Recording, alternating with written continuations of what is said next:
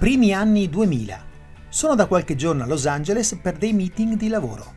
In pratica partecipo a incontri con top manager USA che ti spiegano come diventare spudoratamente ricco se sei intraprendente nel mondo dell'informatica. Io non sono intraprendente e odio l'informatica, quindi mi prendo una giornata libera per visitare San Francisco dove non sono mai stato. All'aeroporto di LA compro una cartina di San Francisco con le distanze in miglia e nel viaggio aereo studio il mio itinerario. Adoro visitare la città camminando, quindi pianifico un percorso di circa 12 miglia, 20 km, da fare a piedi con 5 ore a disposizione. Dovrei starci dentro senza problemi. Il bus mi porta downtown siamo in giugno e c'è un magnifico cielo azzurro con 20 gradi di temperatura. Ma dopo pochi minuti che cammino arriva la sorpresa.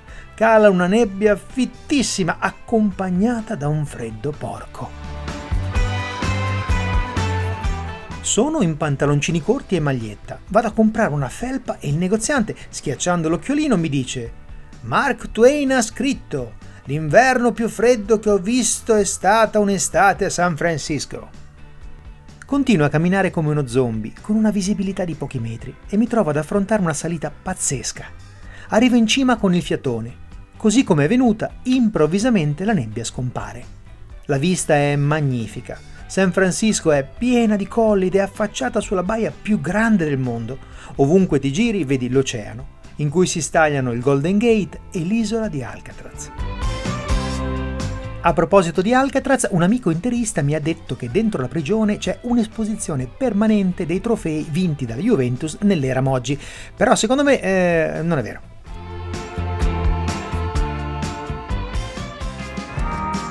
Nel prosieguo del tragitto mi ritrovo in Lombard Street.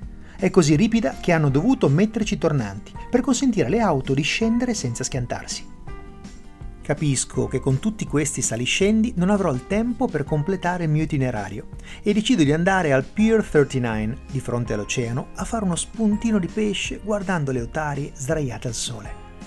Arrivato lì trovo un chioschetto sotto un porticato gremito di gente che vende street food.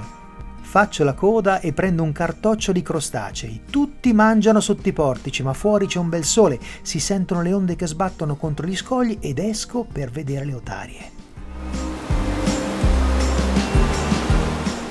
Faccio tre passi all'aperto. Boom!